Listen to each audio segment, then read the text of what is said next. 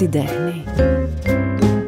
Με την υποστήριξη των κέντρων εξωσωματικής γονιμοποίησης η Άκεντρο με περισσότερα από 35 χρόνια εμπειρίας στο χώρο της υποβοηθούμενης αναπαραγωγής σε Θεσσαλονίκη και Αθήνα.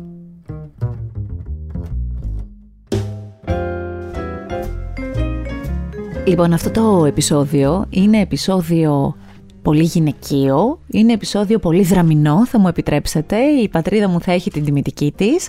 Και είναι ένα επεισόδιο art podcast που πολύ ήθελα να συμβεί και να γίνει για να ξαναδώ λίγο αυτό το κορίτσι που πολύ το αγαπάω, που έχουμε γελάσει πολύ, που λέμε πολλά και καλά, λέμε ότι κρυώνουμε στην Αθήνα ενώ είμαστε από τη δράμα, λέμε τα δικά μας.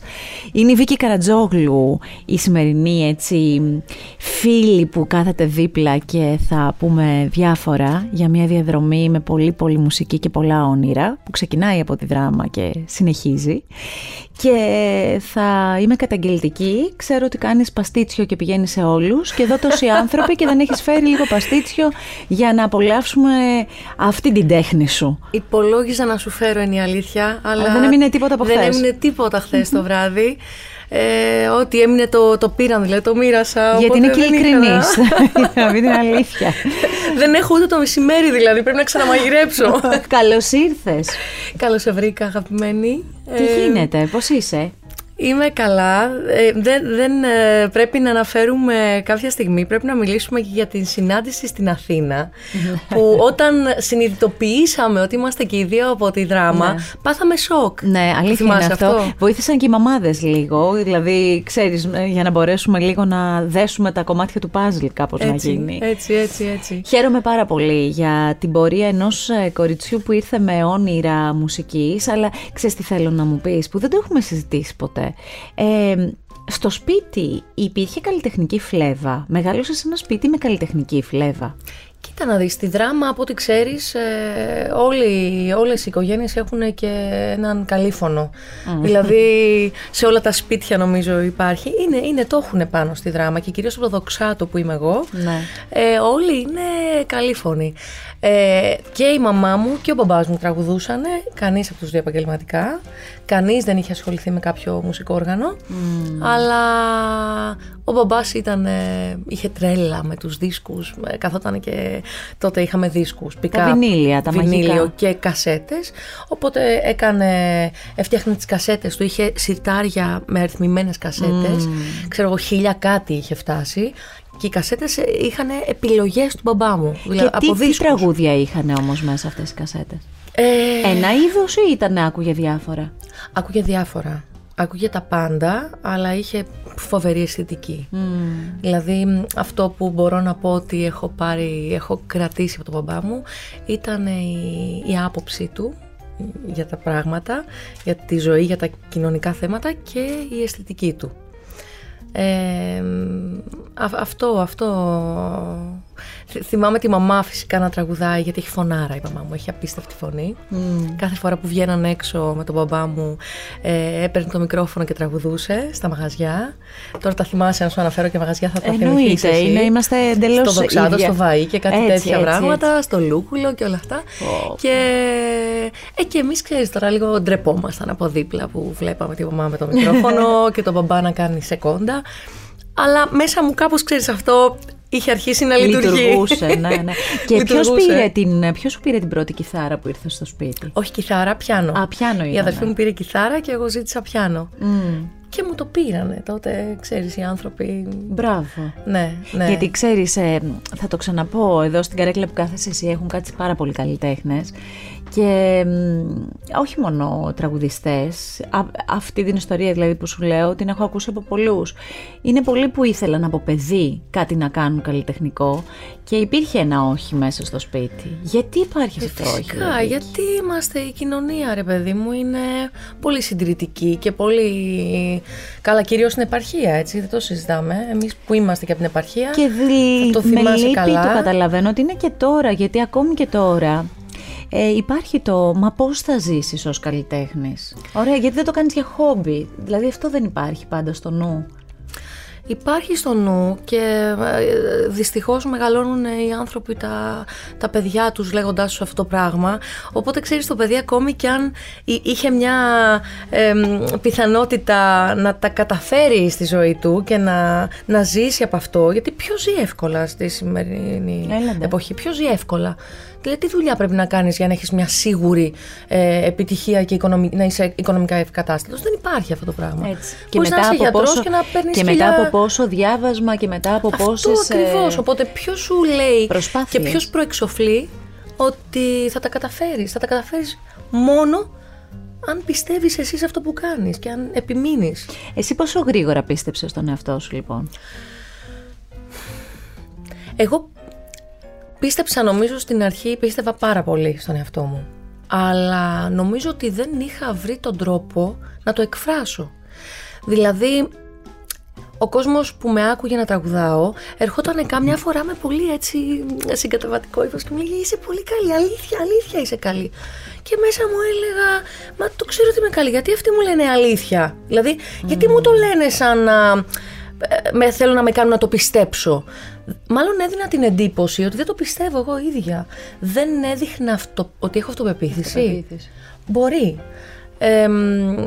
είμαι ακόμη σε, σε, Έχω δρόμο νομίζω μπροστά μου για να το ανακαλύψω αυτό. Με πολύ ψυχολόγο και ψυχοθεραπεία. Καλά, και αυτό πολύ... το ταξίδι που λες δεν σταματάει και ποτέ. Όλοι δουλεύουμε. Ούτως ή άλλως. Ε, αλλά προσπαθώ και εγώ λίγο να καταλάβω για ποιο λόγο έδινα αυτή την εντύπωση. Νομίζω ότι επειδή οι καλλιτέχνε πάντα που θαύμαζα ήταν πιο χαμηλών τόνων. Μου άρεσε αυτό το πράγμα. Μου άρεσε, μάλλον θα σου πω. Ναι. Λοιπόν, μου άρεσε αυτό το πράγμα και ακολουθούσα αυτά τα βήματα χωρίς να το καταλαβαίνω. Ποιους καλλιτέχνες, όταν ήσουν στην εφηβεία, ποιους καλλιτέχνες είχες έτσι ως συνδάλματα. Ε, ας πούμε είχα τον Αλκίνο που η στάση του και η ζωή του και τώρα η ζωή που όλοι βλέπουμε ότι κάνει ε, ήταν αυτό που σου, δεν περιγράφω. Όχι, δεν κάνει κρότο. Βέβαια η εποχή μας τώρα θέλει κρότο. Θέλει κρότο. Έχουν αλλάξει τα πράγματα.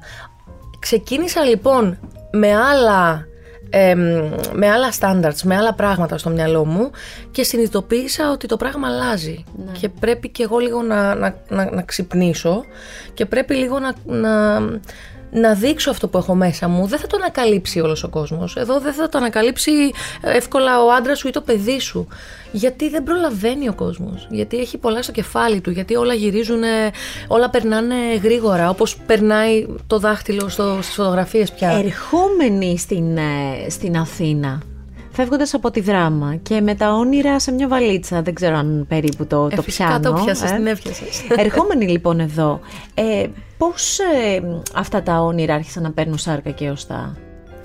Και, και ποιος ήταν και δίπλα σου σε όλο αυτό το ταξίδι, Ήταν οι γονείς, ήταν φίλοι, ήταν. Ήταν οι γονείς. Ήταν οι γονείς ξεκάθαρα, γιατί όταν κατέβηκα δεν ήξερα κανέναν στην Αθήνα. Ε, κατεβήκαμε λοιπόν έτσι σαν οικογένεια όλοι μαζί με την αδερφή μου φυσικά η οποία με περίμενε δύο χρόνια να τελειώσω το σχολείο ε, και κατεβήκαμε... Και την οποία έχω πετύχει και σε live σου. Ε, ναι, να είναι εκεί ναι. και να κοιτάει έτσι την αδερφή της με πολύ θαυμασμό και πολύ αγάπη. Είναι πάντα εκεί η Μαρίνα ναι. ε, και με στηρίζει και αυτή και οι γονείς μου φυσικά. Ε, όταν κατεβήκαμε λοιπόν στην Αθήνα, ο πρώτος άνθρωπος που με βοήθησε ήταν η Δήμητρα Ε, θα μου πεις πώς την γνώρισα; Τίποτα, με ένα demo. Στείλαμε ένα demo. Ποιος είχαμε... το στείλε το demo αυτό; Είχαμε μία κοινή γνωστή. Και στείλαμε, από τη δράμα η κοινή γνωστή. Τι ωραία. Και στείλαμε το demo και με πήρε η Δήμητρα τηλέφωνο ένα πρωί. Ήμουνα μικράκι, ήμουνα 18 χρονών. Ούτε 18, δεν τα είχα κλείσει. Ε, το Σεπτέμβριο του 99 όλο αυτό. Έχουμε πολύ κοινή πορεία. Αλήθεια. πολύ, ναι, έτσι, αυτό το ούτε, τα, ούτε τα 18 δεν είχα κλείσει και ήρθα στην Αθήνα. Αυτό είναι κομμάτι της ζωής μας. Και χτυπάει το τηλέφωνο. Και χτυπάει σταθερό, το- φαντάζομαι. Ε, φυσικά, Κινητό, σταθερό, σταθερό, Φυσικά εγώ κοιμόμουν. Ναι, βέβαια. γιατί δεν είχα, κοιμόμουν πολύ αργά, ξυπνούσα πολύ αργά και με πήρε η Δήμητρα και μου είπε «Γεια σου κορίτσι μου, είμαι η Δήμητρα Γαλάνη».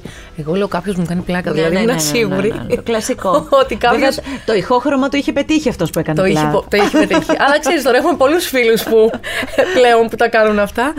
Και λέω όχι γούστο και ξυπνάω και αρχίζει και μου μιλάει με πάρα πολύ ωραία λόγια και μου λέει ότι αυτό που άκουσε δεν, δεν μπορεί να πιστέψει ότι είναι ε, από μια 18χρονη, ότι είμαι πολύ εκφραστική και τι υπέροχη φωνή είναι αυτή και ότι πού είσαι, έλα να σε γνωρίσω. Ποιο τραγούδι είχες, Ντεμάρη, και τη είχε στείλει. Λοιπόν, είχα στείλει το «Ανάθεμάσαι» Ω. του Παντελή Θελασσινού και το «Μένω εκτός» Τι ωραία. Αρβανιτάκι. Ε, και ένα άλλο του. Και ένα ακόμη δεν θυμάμαι ποιο είναι. Δεν θυμάμαι. Έψαξα να τη βρω αυτή την, ε, αυτό το CD. Και δεν το βρήκα. Κάπου, κάπου πρέπει να το, θα το ξαναψάξω. Οπωσδήποτε πρέπει να Ε, το βρεις ναι, αυτό ναι, για ναι, να ναι. μείνεις στην κόρη. Αυτό μείνεις στα παιδιά. για πες. Ε, μ, έτσι πήγα και συναντηθήκαμε πρώτη φορά και γνωριστήκαμε και μ, ξεκίνησε από εκεί ας πούμε το δικό μου ταξίδι γιατί η Δήμητρα μου πρότεινε να δοκιμάσω να μπω στην, ε, σ- στη Σπύρα Σπύρα ε, στα μαθήματα τότε έκανε σεμινάρια ερμηνείας τραγουδιού ο Σταμάτης Κραουνάκης και πήγα, πέρασα από ντυσιόν για να με πάρουνε για τα σεμινάρια και πήγα. Και ήταν η πρώτη μου επαφή με τον κόσμο της μουσικής και του θεάτρου γιατί πολλοί από τα παιδιά που είχαν πάει σε αυτά τα σεμινάρια ήταν ηθοποιοί Ε, και ούτως ή άλλως αυτά τα σεμινάρια ερμηνείας είχαν και αυτή τη σκηνοθετική ματιά του, του Σαμάτη. Εδώ θα πρέπει να πούμε λοιπόν ότι η Βίκη είναι από τους ανθρώπους που στα live της ε, έχει σκηνοθεσία, έχει κίνηση, έχει πρόζα, έχει κάτι έχει. Κάτι το οποίο είναι διαφορετικό από ένα απλό live το οποίο κάπου γίνεται ας πούμε και είναι μια σειρά τραγουδιών απλή. Ε, θέλω να πω ότι αυτά τα χρόνια μάλλον κάπως γράψαν μέσα σου Ε, φυσικά γράψανε. σκηνικά. Ε, γράψανε και η αλήθεια είναι ότι δεν μπορώ στο κεφάλι μου να, να τα χωρίσω αυτά. Δηλαδή όταν τραγουδάω φτιάχνω έναν κόσμο. Βέβαια.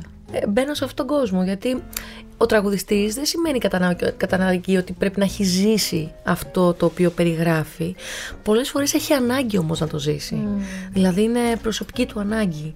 Ε, μ, και μπαίνει σε έναν κόσμο και είναι μαγικό, είναι μαγική η στιγμή αυτή που χάνεσαι από το τώρα και είσαι κάπου αλλού.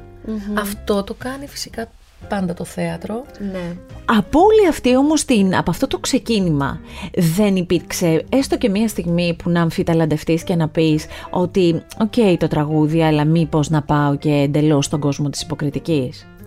Όχι ποτέ. Ποτέ; Ποτέ, ποτέ. Φυσικά ήθελα να κάνω μαθήματα και έκανα και κάποια μαθήματα στο Θέατρο Αλλαγών, Μμμ. ε, τα οποία ήταν υπέροχα και νομίζω ότι μου έδωσαν πάρα πολλά Πάρα πράγματα. πολλά. Αλλά ποτέ δεν σκέφτηκα ότι θα κάνω σκέφτηκες. μόνο αυτό. Όχι. Και όταν ήρθαν οι ήρωες; Στη ζωή σου. Και πάλι όταν ήρθαν οι ήρωες ε, ήταν μια υπέροχη ε, ας πούμε ένα συνδυασμός ε, δύο πραγμάτων του θεάτρου και της, ε, της υποκριτικής και του τραγουδιού. Αλλά να κάνω μόνο αυτό μόνο αυτό δεν το σκέφτηκα ποτέ. Θα μπορούσα να το κάνω ναι αλλά δεν μπορώ να αφήσω το τραγούδι. Είναι η μεγάλη μου αγάπη είναι ο τρόπος έκφρασής μου. Αυτό νομίζω ότι είναι τελικά και το μυστικό για να πετύχεις, να μην, να μην ξεστρατίζεις, να μην ξεστρατίζεις εύκολα τουλάχιστον ειδικά στο ξεκίνημα, να το πιστέψεις τόσο πολύ εσύ, για να το πιστέψουν και όλοι οι άλλοι τριγύρω σου, αλλιώς πώς θα γίνει. Ε, κοίτα, και η, μ, ε, δεν θα το ξεχάσω ότι κάθε φορά που ερχόταν ένας φίλος μου ή ένας γνωστός και οι άνθρωποι επίσης του χώρου και μ, μου λέγανε γιατί δεν πας να τραγουδήσεις εκεί ή γιατί δεν λες άλλα τραγούδια Ναι. που είναι λίγο πιο εμπορικά, που θα πάρουν περισσότερο κόσμο ε, και θα γίνεις γνωστή. Όλα αυτά τα πράγματα έχουν περάσει άπειρες φορές από τα αυτιά μου, δηλαδή έχω ακούσει άπειρες φορές αυτό το πράγμα Περίμενε, τώρα για αυτό για το τι είναι εμπορικό και τι δεν είναι και που, μέχρι πού αγγίζει το ένα το άλλο, εδώ έχω πολύ μεγάλες Καλά, είναι ε, μεγάλη ενστάσεις. συζήτηση. Είναι Ναι. μεγάλη συζήτηση ούτως ή άλλως. Καταλαβαίνεις όμως τι εννοώ. Ε, μ, γιατί, ας πούμε, τραγουδάω σε μια μουσική σκηνή και δεν τραγουδάω σε ένα άλλο μαγαζί που θα δίπλα σε κάποιον καλλιτέχνη που θα μου έδινε μεγαλύτερη ας πούμε πώς και προβολή, και, και προβολή. αναγνωρισιμότητα γιατί και πάλι γυρίζουμε στο θέμα της αισθητικής και των επιλογών που έχουν να κάνουν με, με αυτό το πράγμα, που έχει να κάνει με, με τα τραγούδια, με, τον, με τις συνορχιστρώσεις, με το στίχο φυσικά και, το, και τη μουσική, με το πώς στέκεσαι πάνω στη σκηνή, τι θέλεις να κάνεις επάνω στη σκηνή, τον λόγο που βρίσκεσαι επάνω στη σκηνή. Είναι πάρα πολλά όλα αυτά τα γύρω-γύρω. Ε, και είναι, ξέρεις, αν κάποιος δεν μπορεί να το καταλάβει αυτό, δεν μπορώ να το εξηγήσω. Άκου την τέχνη και μάθε περισσότερα για τα κέντρα εξωσωματικής γονιμοποίησης. Η Άκεντρο, διεθνώς αναγνωρισμένη και διαχρονικά εγγυημένη πρόταση στο χώρο της υποβοηθούμενης αναπαραγωγής. Με άρτιο τεχνολογικό εξοπλισμό και έμπειρο ανθρώπινο δυναμικό και με μεγάλα ποσοστά επιτυχίας. Η Άκεντρο, η χαρά της γονιμότητας. Ένα αγαθό για όλους. Υπήρξε ένας άνθρωπος που να σταθεί δίπλα σου εκτός από τη Δήμητρα Γαλάνη ή τον Κραουνάκη που μου λες τα πρώτα βήματα. Υπήρξε κάποιος άνθρωπος που να σταθεί δίπλα σου και να σε βοηθήσει σε εισαγωγικά να αποκωδικοποιήσεις όλα αυτά που είπες όσο ακόμη ήσουν στο ξεκίνημα; Άνθρωπος του χώρου εννοώ, που να ξέρει το χώρο καλύτερα από σένα που ήσουν πιτσιρίκι. Και Στις αρχές. Ε, υπήρξαν άνθρωποι πολλοί, κυρίως ας πούμε η δασκάλα μου τότε η Νένη ήταν ένας άνθρωπος που με βοήθησε στο κεφάλι μου λίγο να ξεχωρίσω κάποια πράγματα. Γιατί εγώ ερχόμενη από τη δράμα και από, ε, από, από το περιβάλλον εκεί που φυσικά οι γονείς μου ακούγαν πολύ ωραία μουσική αλλά δεν μπορούσαν να εξηγήσουν. Δεν μπορούσαν να το αποκωδικοποιήσουν όπως ναι. είπες. Εγώ λοιπόν εδώ μπαίνοντας στα βαθιά έπρεπε να μπορώ να το καταλάβω και να το ξεχωρίσω και να μπορώ να. Για να το υποστηρίξω. Για να το υποστηρίξω. Για να... Ακριβώς, ακριβώς. Άρα δεν αρκεί να είναι ένα τραγούδι ωραίο, ξέρω εγώ, της, ε, της Αλεξίου. Αρκεί να. Είναι, είναι πολλά γύρω από αυτό. Είναι μια, είναι μια ολόκληρη φιλοσοφία. φιλοσοφία. Είναι, είναι, είναι πολλά πράγματα. Ναι, η Νένη ήταν ένας άνθρωπος λοιπόν που και πήρα πάρα πολλά από αυτήν και με βοήθησε πάρα πολύ και μου στάθηκε πάρα πάρα πολύ και την ευχαριστώ. Ε, ξέρεις τι θέλω να κάνουμε; Έχω κάποια ονόματα που θέλω να, να σου πω για να μου πεις για αυτούς στην πορεία σου. Όπως ας πούμε Άρης Δαβαράκης. ο Αρουλής, ο Άρης, ο υπέροχος Άρης. Όταν το γνώρισα τον Άρη, ε, σε μια εκπομπή ήμασταν. Ε, θυμάμαι, θυμάμαι το βλέμμα του, θυμάμαι το χαμόγελό του και τα μάτια του. Ε, δεν είχαμε μιλήσει πάρα πολύ αλλά ενώ ήταν σοβαρός και ενώ ήξερα όλη την πορεία του εγώ, ε, είχε, ήρθε κοντά ρε παιδί μου και είχε μια γλύκα. Δηλαδή όταν με προσέγγισε, είχε Ήταν ε, απλός άνθρωπος, δεν, είχε, δεν ήταν ψωνισμένος που θα μπορούσε να είναι ό,τι ήθελε με την πορεία που έχει. Ε, με πήρε λοιπόν ένα τηλέφωνο κάποια στιγμή μετά από κάποια χρόνια για να μου προτείνει να κάνουμε στο Άλσος ε, κάποιες βραδιές με τραγούδια που είχε γράψει ο ίδιος. Ε, και ήρθε από το πουθενά. Δηλαδή ναι. αυτός με, με ήξερε από το χώρο και τόσο απλό απλά με πήρα και χάρηκα πάρα πολύ και αμέσως είπα το ναι και είναι ένας άνθρωπος ε, χαμηλών τόνων ε, που ε, θέλω να σου πω ότι όταν του ζήτησα τραγούδια εκείνη την περίοδο έκανα και το δεύτερο μου δίσκο. Είπαμε λοιπόν με τον ε, ε, με τον συνεργάτη μου είχαμε μια μουσική ε, και δεν είχαμε Όταν γνώρισα λοιπόν τον Άρη, λέω θα ζητήσω από τον, θα ζητήσω από τον Άρη. Τι, εντάξει, αν δεν θέλει ο άνθρωπος θα μου κάνει meditation, πώς θα το ζητήσω και τέτοια. Ψάξω να βρω. Όχι ακριβώς, όχι, όχι. Αλλά σκεφτόμουν ότι εντάξει τώρα ο άνθρωπος μετά από όλα αυτά που έχει κάνει μπορεί να μην. Ξέρεις, μόλις γνωριστήκαμε. Μόλις το, του το είπα, μου έκανε τρομερή εντύπωση ότι ο Άρης δεν ρώτησε ποιανού είναι η μουσική. Ναι. Δηλαδή δεν περίμενε ότι. Εγώ θα μπορούσε κάλλιστα. Θα μπορούσε να, πει ότι εντάξει, τώρα ποιο είναι το παιδί αυτό. Ποιο είναι το παιδί αυτό που γράφει. Ναι. Ποιος, μου είπε: Μπορώ να ακούσω το τραγούδι. Και του το έβαλα και το άκουσε. Και με το που το άκουσα είπε: Μου αρέσει πάρα πολύ. Θα το γράψω. Θα το γράψω. Δηλαδή δεν ρώτησε αν η μουσική είναι του τάδε, του τάδε γνωστού ναι, συνθέτη. Και ήταν πολύ συγκινητικό αυτό. Είναι ένας άνθρωπος που βοηθάει πάρα πολύ τα νέα παιδιά και μ, χαίρομαι πάρα πολύ που τον έχω στη ζωή μου. Πολύ. Πολύ χαίρομαι που το ακούω αυτό. Ε, πριν σου πω το επόμενο όνομα, θέλω να θυμηθούμε μία στιγμή. Εκείνη τη στιγμή που ανοίγει το ραδιόφωνο και ο γλυκύτατος και αγαπημένος μου Δημήτρης Βραχνός παίζει το πρώτο σου τραγούδι. Ναι.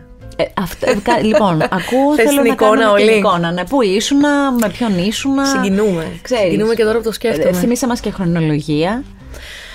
Ω, πότε παίχτηκε. Πότε παίχτηκε η περηφάνεια στο ραδιόφωνο. Ε, μ, το 2009 να ητανε Το 10. Ήταν ε, μια περίοδο που το κομμάτι ακουγόταν στους ήρωες, πεζόταν στους Στους ήρωες. ήρωες. Παρά- Στη με πια- μουσικοχορευτική παράσταση. παράσταση που συμμετείχα με, με πια, πιάνο φωνή. Λοιπόν, και δεν είχα δισκογραφική εταιρεία, δεν είχα τίποτα. Τη στιγμή που, ακούς, που ακούσαμε το κομμάτι, ήμασταν με τον Μπάμπη το Βαρθακούρη που είχε γράψει το τραγούδι. Ήμασταν στο σαλόνι στο σπίτι και στο σπίτι μου στην Κεσαριανή και ναι, ήμασταν στο πάτωμα και κλαίγαμε. Αυτό θυμάμαι. Και τον πήρες στο βραχνό να τον ευχαριστήσεις; Όχι, δεν είχα τέτοια άνεση. Όχι. Του το έχεις πει ποτέ; Του Ποιο, το έχεις ότι πει έχω όλο αυτό κλάψει; όταν, ε, όταν συναντηθήκατε κάτι; Ω, Ότι όχι, όχι, δεν του πω ποτέ ότι Ωραία. έπεσα στο πάτωμα και έκλαιγα. Θα του στείλω το ακριβώς το, το λεπτό του podcast για να το ακούσει. Δεν ήταν Ξέρεις πολύ κάτι, δυνατή η στιγμή είναι αυτή; Πολύ δυνατή στιγμή και κυρίως από ένα ραδιόφωνο που ονειρευόμουν εγώ εκεί να ακούω τα τραγούδια μου. Ήταν, ήταν πολύ συγκινητικό. Πάρα πολύ συγκινητικό. Γιατί Έτσι αν είναι. με ρωτούσες, αυτό ήθελα. Αυτό, αυτό ονειρευόμουν. Όπως ακούω τα τραγούδια που αγαπάω στο ραδιόφωνο, να μπορούσε κάπου να μπει εκεί μέσα η δική μου η. Και φαντάζομαι ένα από τα, από ψυχή. τα μ, ε, μ, ονόματα ας πούμε που θα άκουγες και θα σου άρεσε ήταν για παράδειγμα ο Γιάννης Κότσιρας.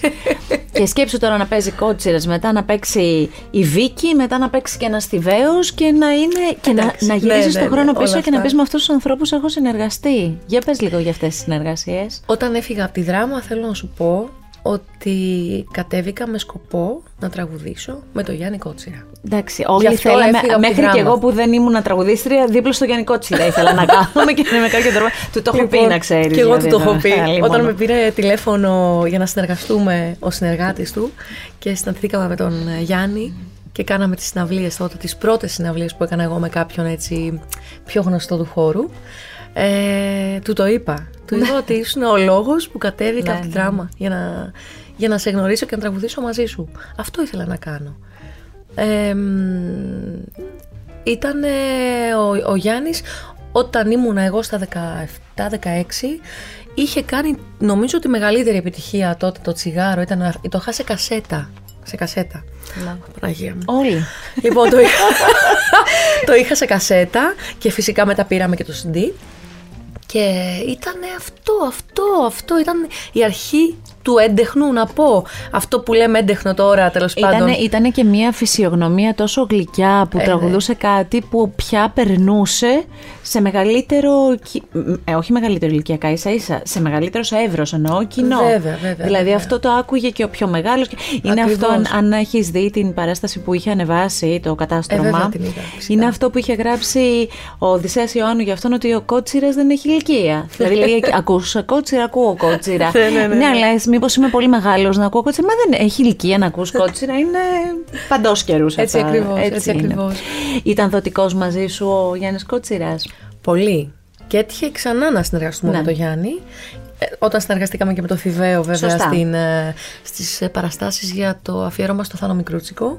Ναι. Ε, Ήταν εξαιρετικές, εξαιρετική σύμπραξη. Πολύ. Και είχατε κάνει κάτι μαγικό. Ε, γιατί είναι και τα τραγούδια αυτά του, του Θάνου ε, με τα οποία μεγάλωσα και ήταν μέσα μου βαθιά οπότε ε, είναι και δύο άνθρωποι που έχουν ε, ζήσει τον ε, θανο από κοντά είναι η οικογένειά του ήταν η οικογένειά του οπότε μου- μου δώσαν πάρα πολλά ε, από πληροφορίες και ιστορίες ε, μέχρι τον τρόπο που θα, θα ζητούσε ο Θάνος Να τα πεις. ε, να πω κάτι ή μου, μου έχει τύχει να μου πούνε ότι αυτό, αυτό ήθελε ο Θάνος, αυτό θα ήθελε να ακούσει, αυτό που έκανες τώρα. Εντάξει, και ξέρεις, εννοείται, χαίρεσαι. Ε, βέβαια. Ε, πολύ δοτικός ο, ο Γιάννης, πολύ ωραίος άνθρωπος, ε, μ, ωραίος συνεργάτης, διακριτικός και είναι πολύ σημαντικό αυτό που σου λέω, η διακριτικότητα όταν, όταν είσαι με κάποιον και σου δίνει χώρο και μ, δεν, ε, ξέρεις, είναι πολύ εύκολο να αρχίσεις να διορθώνεις κάποιον που είναι δίπλα σου. Όχι, ποτέ. Ο, ο Γιάννης ήταν πάντα διακριτικός. Η συνεργασία με τον Νίκο Πορτοκάλογλου που δέσατε τόσο καλά που έχετε γυρίσει και όλη την Ελλάδα και δεν ξέρω αν συνεχίζει, Ήτανε αν θα φανταστικό, συνεχίσει, αλλά ναι, ήταν θα συ- πολύ καιρό. Ε; Θα Ή εμένα μου συνεχίσει. φαίνεται έτσι. Ήταν, είναι, είμαστε ένα χρόνο. ένα Γεμάτος χρόνο γεμάτο. όμως. Ε, ναι, γιατί ε, περάσαμε ένα απίστευτο καλοκαίρι με, με ηρώδια, με, γυρίσαμε όλη, όλη την Ελλάδα. Ε, μ, πήγαμε και, και στο εξωτερικό και Κύπρο και μ, Ζηρίχη. Ήταν ένα φανταστικό καλοκαίρι. Ο Νίκος είναι ένα μικρό παιδί ε, έχει τη λαχτάρα ε, να ανεβεί επάνω όπως σαν να ξεκινάει τώρα. Ο Νίκος είναι σαν να ξεκινάει τώρα. Κάνει πρόβες και μελετάει ε, σαν να ξεκινάει σαν να είναι 18 χρονών. Δεν το συναντάς αυτό είναι, συχνά. Και είναι όμως τόσο ωραίο και το ίδιο λένε και για τον τρόπο που στείνει και παρουσιάζει και τις εκπομπές του ότι είναι πολύ εργάτης από την αρχή Πολύ. και στη λεπτομέρεια. Πολύ, πολύ. Ε, ε, τον αγαπώ πάρα πολύ τον Νίκο. Είμαστε... μ, Έχουμε έρθει πάρα πολύ κοντά και...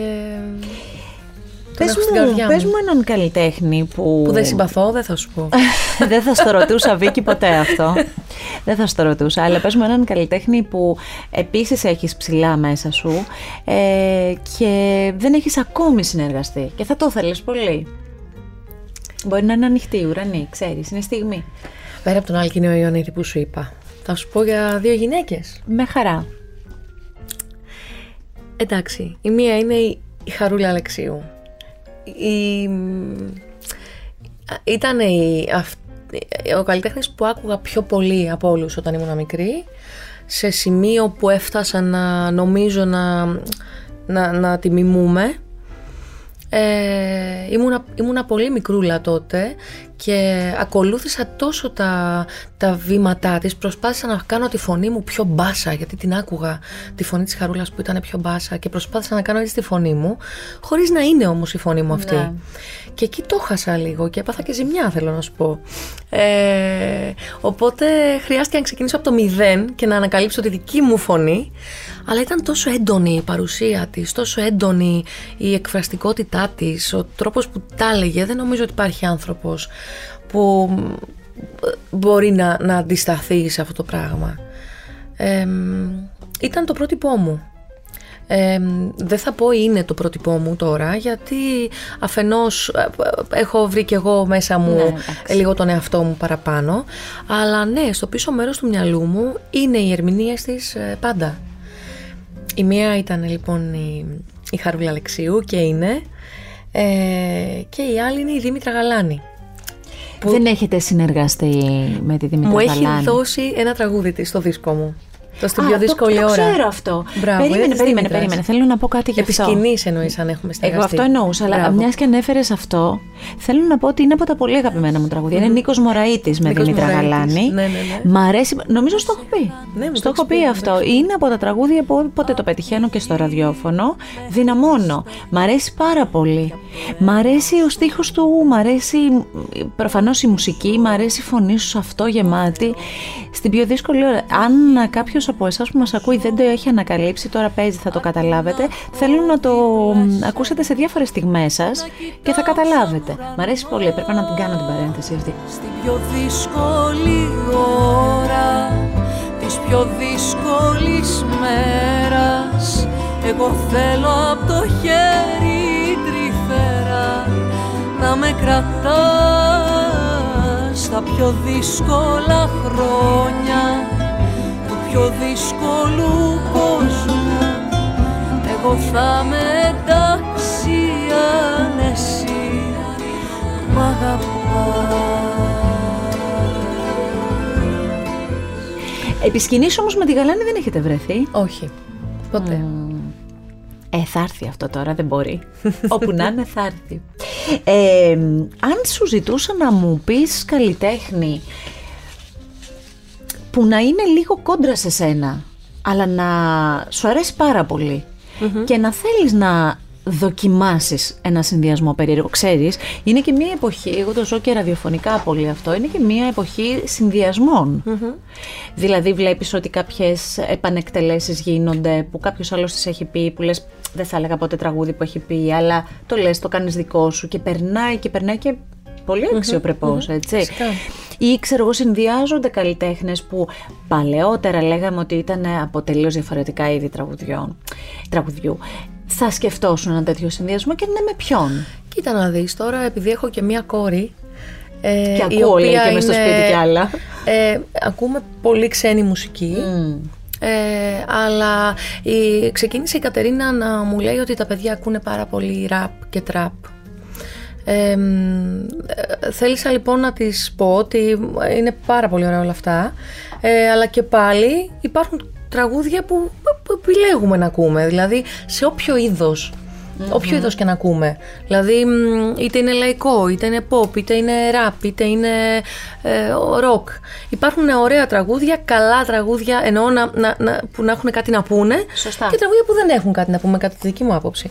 Οπότε προσπάθησα λίγο να τις βάλω και να ακούσει μουσικές που είναι rap, είναι trap. Π.χ. rap, μάλλον θα πω, γιατί τώρα μπορεί με την trap να μην το έχω ακόμη. Ε, δεν έχω βρει κάτι που να είναι που αυτό να, που λες, ναι, ναι, αξίζει έστω σαν άκουσμα; Ε, όχι αξίζει, πολλά μπορεί να αξίζουν, αλλά δεν το έχω, ξέρεις, να, να το προτείνω. Ε, οπότε ε, άρχισα να ακούω αρκετά λέξ ε, και έχω βρει πράγματα πολύ ενδιαφέροντα. Δηλαδή, ε, μου αρέσει πολύ ο Λέξ. Θα πήγαινα σε συναυλία του, θα μου αρέσει. Και ακούμε μαζί με την κόρη μου πολύ συχνά. Ε, μου αρέσει ο Ισβολέας Ναι, θα ήθελα, θα μπορούσα να φανταστώ τη φωνή μου σε πράγματα δικά του.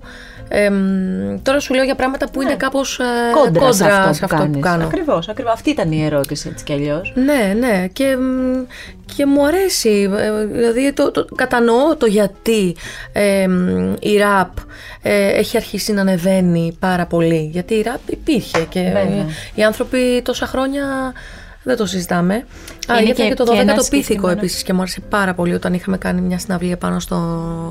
Ε, που είχαμε πάει, στον Εστόριο. Mm. Ε, επίσης μου άρεσε πάρα πολύ. Ε, ναι, μου αρέσει, μου αρέσει. Μου αρέσει όταν κάποιος, ε, ξέρεις, φεύγει από τα συνηθισμένα και μιλάει για πράγματα. Τα Ναι, τα ταράζει και μιλάει λίγο για τα πράγματα που μας αφορούν ε, όλους μας για κοινωνικά θέματα. Είσαι και από τους καλλιτέχνες που εγώ σε βλέπω να έχεις τις ευαισθησίες σου στο χώρο της τέχνης και μάλιστα όχι από αυτούς που βολεύονται και κάθονται, αλλά από αυτούς που θα βγουν στους δρόμους για να φωναξουν και να συνταχθούν δίπλα σε, σε ανθρώπους που θίγονται. Είναι και πρόσφατα όλα αυτά με τους ηθοποιούς, με τους καλλιτέχνες, θα πω εγώ γενικότερα. Και επίσης και είσαι και μια γυναίκα η οποία είναι και μια δυναμική γυναίκα. Δηλαδή και στο ρόλο της γυναίκας, δυναμική γυναίκα, μια μητέρα, μια ε, σύζυγος, μια ε, γυναίκα που παλεύει για αυτό που αγαπάει με πολύ πολύ αξιοπρέπεια.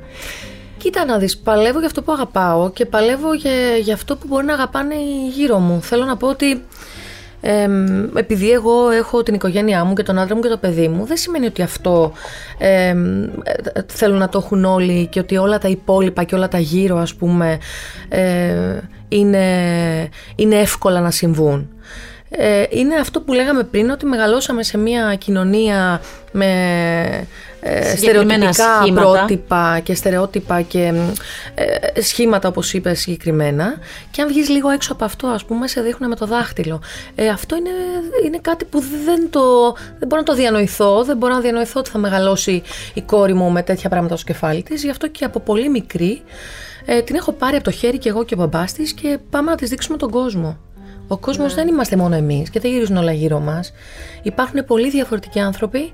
Υπάρχουν άνθρωποι που παλεύουν για το αυτονόητο, ε, για, τη σεξουαλικά, για την σεξουαλ, προσωπικότητά τους, για το επαγγελμά τους, για την ε, οικονομική τους κατάσταση, για το, για, το οτιδήποτε, για το οτιδήποτε. Παλεύουν για, για απλά καθημερινά πράγματα. Ναι.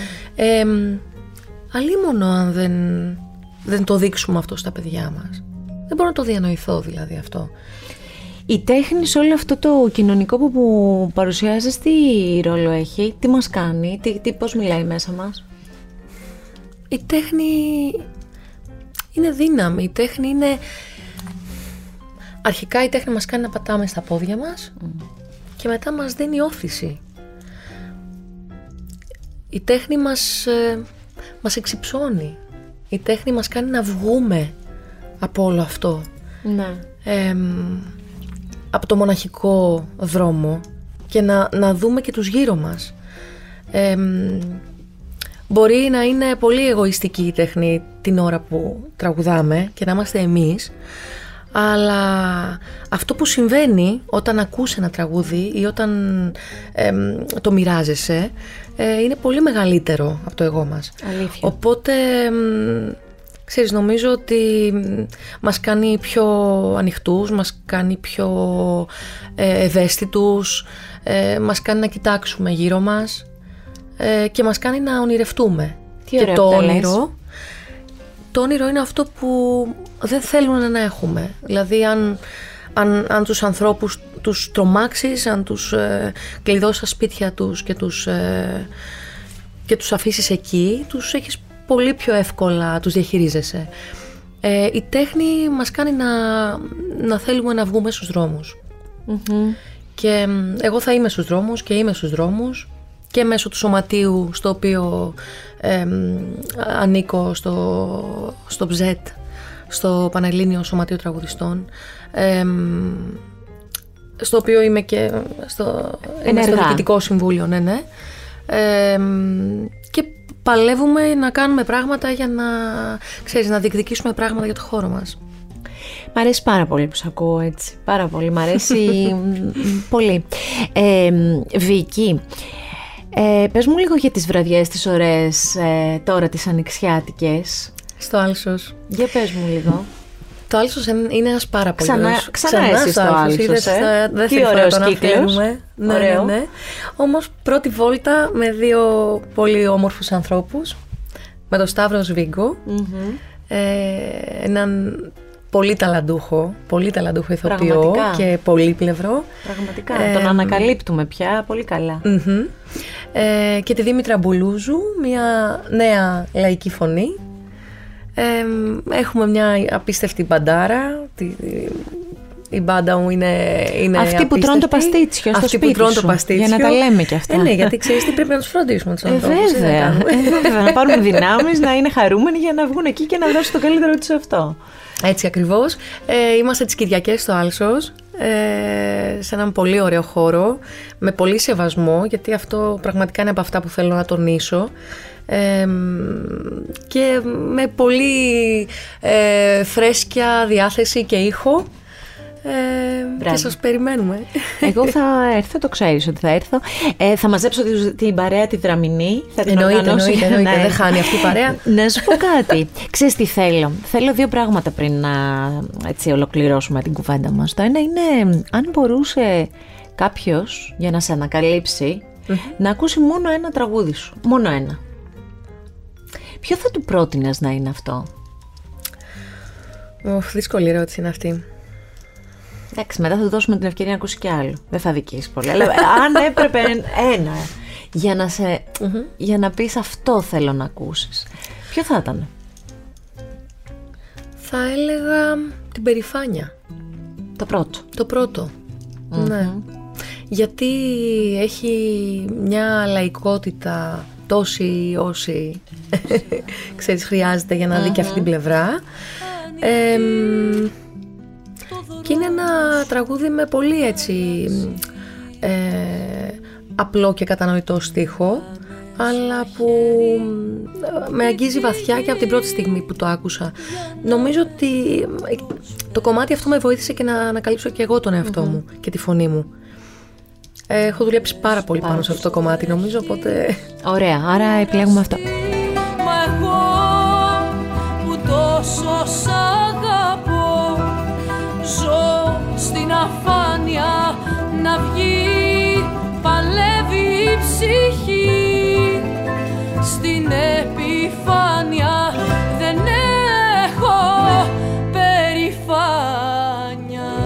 Και επειδή είσαι και ένα κορίτσι που σε συναντάω στα θέατρα, βγαίνεις, ενώ είσαι μέσα στον πολιτισμό, θέλω να μου πεις παράσταση του τελευταίου διαστήματος που έχεις δει και την προτείνεις.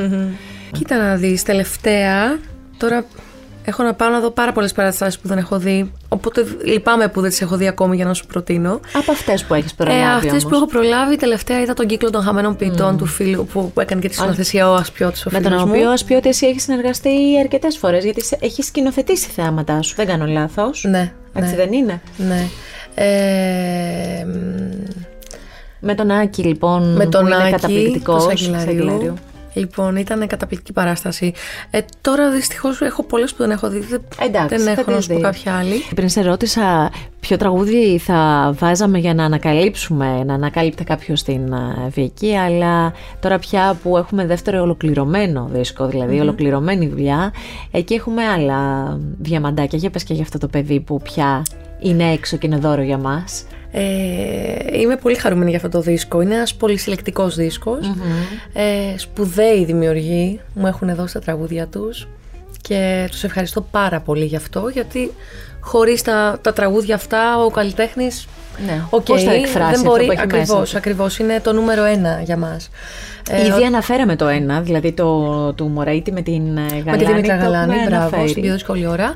Αλλά υπάρχουν πάρα πολλοί σημαντικοί καλλιτέχνες. Ο Παναγιώτης Καλατζόπουλος Που συμπορευόσαστε. Ναι, ναι, ναι. Ε, μου έχει δώσει τέσσερα τραγούδια ο παναγιωτης Ε, τα δύο είναι με την Ελένη Φωτάκη. Ναι, ναι. Αυτή την απίστευτη στιχουργό. Ε, έχω τραγούδι του Παντελή Θαλασσινού, του Κώστα Λιβαδά, του Κώστα Φασουλά, ε, του Μπαλάφα. Τώρα σου λέω και... Τι ωραία ονόματα και συνδυαστικά όμως, δηλαδή Λιβαδάς που τόσο πολύ αγαπώ, είναι τόσο μπράβο σου που έχεις κάνει αυτό το, αυτή τη σταχυολόγηση τη σωστή. Του Γιάννη Χριστοδουλόπουλου, τώρα ε, το Άρη Δαβαράκη Βέβαια, που είπαμε βέβαια, πριν. βέβαια. Ε, μ, και νεότερων ανθρώπων. Ε, μ, Ήθελες ε, να είναι έτσι αυτό το CD, δηλαδή να έχει τόσο διαφορετικά μεταξύ τους, ε, διαφορετικές υπογραφές, να είναι πολύ συλλεκτικό; Ε, ναι, κοίτα να δεις, όταν έρχονται τραγούδια που τα ακούς και σου αρέσουν, ε, δεν μπορείς να σκεφτείς ότι «Α, όχι δεν θα το βάλω γιατί πρέπει Ναι. να...» Δηλαδή, τουλάχιστον δεν ήταν το CD αυτό, ε, δεν ξεκίνησε έτσι να είναι από έναν στιχουργό και από έναν συνθέτη. Πιθανότατα να συμβεί αυτό στην πορεια Ε, μ, αλλά τώρα όταν ερχόταν ένα διαμάντι και ένιωθα ότι ε, είναι για μένα το τραγούδι αυτό, ότι μπορώ να εκφραστώ μέσα από αυτό, ε, ήταν δώρο, δεν, δεν Ε, μπορούσα βέβαια. να το αφήσω. Ε, βέβαια, ε, βέβαια. Ε, έχει κάνει ο Δημήτρης Χιάμπος ενορχιστρώσεις. Εγγύηση. Ε, εγγύηση. Και ήταν ε, μια πολύ αγαπημένη δουλειά μαζί με τον παραγωγό μου, τον Αντώνη το Θησιάδη. Κυκλοφορήσαμε από την Panic. Ε, πολλοί άνθρωποι ε, γύρω που στήριξαν και βοήθησαν και Τι ωραία, να είναι είμαι καλοτάξιδα πολύ όλα. χαρούμενη. Ευχαριστώ πάρα να πολύ. έχει το κάθε ένα τη δική του πορεία. Αυτό είναι το μαγικό. Θέλω πάρα πολύ να σε ευχαριστήσω. Κι εγώ. Έτσι που είπαμε και δύο λόγια παραπάνω και που με τόσο ωραίο τρόπο και τόσο ωραίο λόγο ε, ξεδιπλώνεις μια πορεία και μια πορεία με συνέπεια και πολλή δουλειά. Μ' αρέσει πάρα πολύ αυτό Βίκυ. Σε ευχαριστώ πάρα πολύ. Εγώ. Πολύ. Αυτό το επεισόδιο και κάθε επεισόδιο Art Podcast μπορείτε πολύ εύκολα να το απολαύσετε κλικάροντας στο artpodcast.gr και φυσικά επιλέγοντας όποια από τις πλατφόρμες θέλετε εσείς για να ακούσετε podcast. Με την υποστήριξη των κέντρων εξωσωματικής γονιμοποίησης η Άκεντρο σε Θεσσαλονίκη και Αθήνα με γνώμονα την ανθρώπινη προσέγγιση και την ψυχολογική υποστήριξη του ζευγαριού και στόχο το μέγιστο δυνατό αποτέλεσμα τόσο στην πρόληψη όσο και στη θεραπεία της ιατρικώς υποβοηθούμενης αναπαραγωγής. Ακού την τέχνη. Art Podcast με τη Γιώτα Τσιμπρικίδου.